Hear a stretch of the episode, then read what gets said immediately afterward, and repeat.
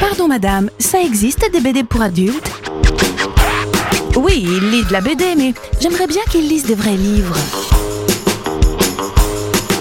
Toutes les semaines, au moins une BD à lire, c'est Parlons BD sur Sun.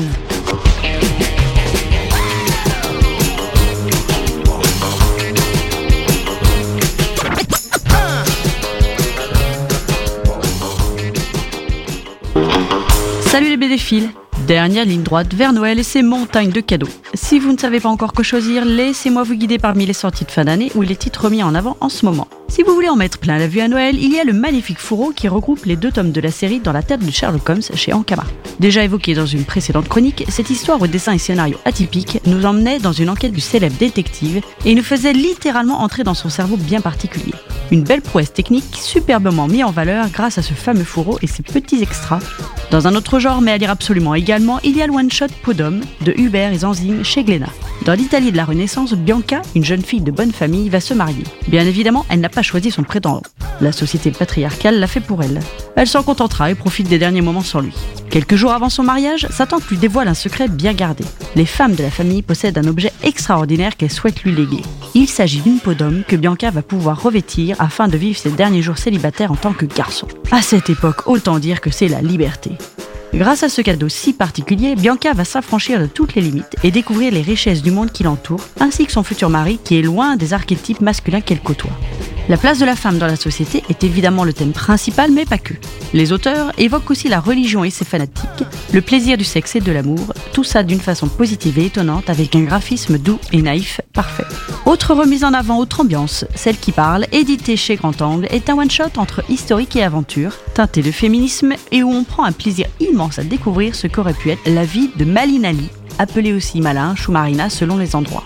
Cette femme a été le trait d'union entre différents peuples à l'époque de la conquête espagnole et notamment du Mexique. Enlevée et achetée comme esclave, la jeune Malinali devra son salut grâce à connaissance des langues et des dialectes très nombreux à ce moment-là. Son expérience sera d'un grand secours, notamment à l'arrivée de Cortés, et elle aura une place à part parmi tous ces colonisateurs, qu'ils soient autochtones ou non.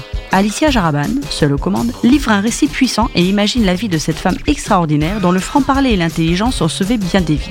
Son dessin semi-réaliste est très bien adapté aux paysages et personnages de ce coin du monde et donne une douceur au récit quand dans les faits, les hommes sont loin d'être des enfants de cœur. Un bel album qui mérite d'être lu. En intégrale est sorti récemment le deuxième volume de la série Gung Ho chez Paquet. Avec ce tome, l'histoire est désormais complète. Gung Ho est la BD parfaite pour grand ado. On découvre deux frangins fortes têtes qui débarquent dans un camp de retranchement où les humains tentent de survivre à la mort blanche, fléau de l'humanité. Les deux ados se sont fait virer d'un autre camp et c'est un peu leur dernière chance avant d'être foutus dehors, mort blanche ou pas. Ils ont donc intérêt à se tenir à carreau. Sauf que c'est pas le genre des deux gus qui vont évidemment rompre le fragile équilibre instauré pour la sûreté de tous. Gung Ho, c'est du teen movie bien costaud, au dialogue excellent et au rythme digne d'un Hunger Games. Graphiquement, c'est très beau, on dirait presque de la capture d'écran d'un animé, et ça rajoute au côté super moderne de la série. En deux intégrales ou en cinq tomes, le résultat est le même, on kiffe. Je finirai par un titre incontournable en cette fin d'année, le dernier tome de la série L'Arabe du futur de Riyad Satouf. Ce sixième volume vient terminer le récit autobiographique de l'auteur, toujours avec humour et toujours avec un dessin ligne claire efficace qui rend l'histoire atypique de Satouf hyper attrayante. On se laisse porter par ce parcours personnel qui nous fait traverser les pays et les époques, avec un père syrien, une mère bretonne et une enfance en Libye, déjà c'est pas banal. Et qui arrive à nous faire sourire malgré des contextes franchement craignos, tant à l'extérieur qu'à l'intérieur même de sa famille.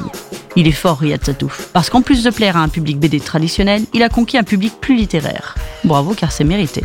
J'espère que tous ces conseils vous aideront à faire vos choix. N'hésitez pas à écouter en replay toutes les autres chroniques de Parlons BD sur le pour trouver tout plein d'idées. Je vous donne désormais rendez-vous en 2023. Passez de très belles fêtes de fin d'année. Parlons BD à réécouter en replay sur l'appli MySun.